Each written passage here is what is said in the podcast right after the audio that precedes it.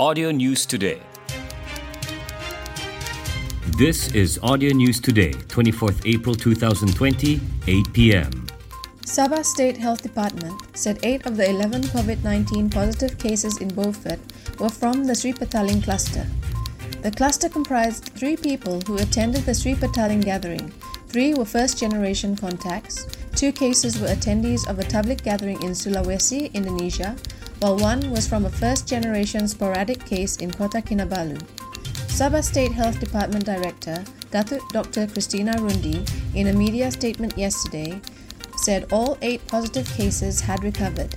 In the same development, Datuk Dr. Christina said the Beaufort Psychological Support Team, comprising 12 trained officers, provided a total of 414 interventions as of yesterday, adding that 394 were registered under WhatsApp to share infographics, while a total of 203 people were issued mental health warning cards. Meanwhile, Dr. Christina said Kuala Penyu remained a green zone status through concerted efforts by the District Health Department with the coordination of various agencies and members of the public.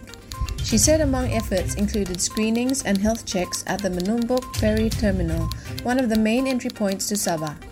Datu Dr. Christina said since March 23rd, a total of 4,321 ferry passengers were screened with 109 samples tested with one COVID 19 positive. She added that a total of 99 people were ordered to self quarantine. She said disinfection activities were carried out by the District Health Office with the coordination of the Fire and Rescue Department and Kuala Penyu District Council in 10 public areas and 66 houses of worship. Disinfection exercises will be carried out in 8 federal buildings in Sabah with 2 in Kota Kinabalu and 1 each in Tawau, Sandakan, Kota Belud, Keningau, Beaufort and Ranau. Sabah Federal Secretary Datu Samsuni Muhammad Noor urged members of the state and federal civil service to assist the government in efforts to break the chain of infection of COVID 19. He told RTM this after a disinfection exercise at the Sabah Federal Administration Building Complex in KK. He said the disinfection activities were to ensure the security and safety of officers and visitors in the buildings.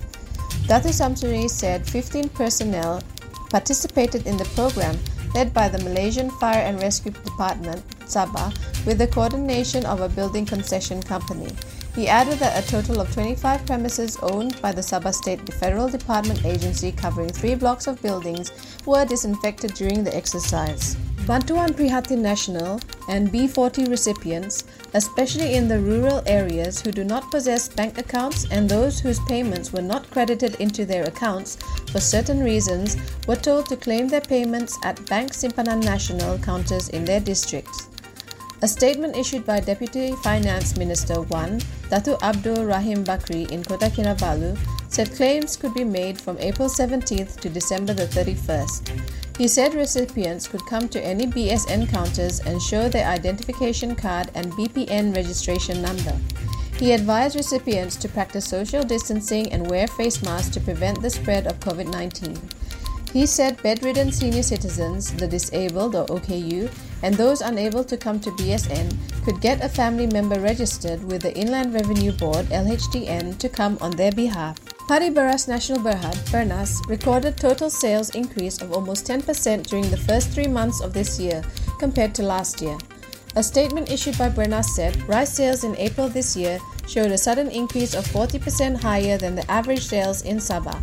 Apart from that, the statement said there was an increase of 27% of wholesalers who had no record of purchase made from Bernas, while some 61% of wholesalers purchased more than the normal purchase. The statement said of the total percentage, 37 wholesalers purchased more than 100%. To overcome the extraordinary situation, Bernas took precautionary measures to control sales to certain wholesalers to avoid hoarding and ensure rice are not smuggled out to Indonesia or the Philippines.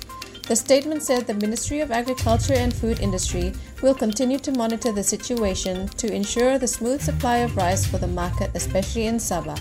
The statement by Bernas was issued following a newspaper article on Wednesday entitled Bernas urged not to ration rice supply in Sabah. Like us on fb.com slash audio news today. Audio News Today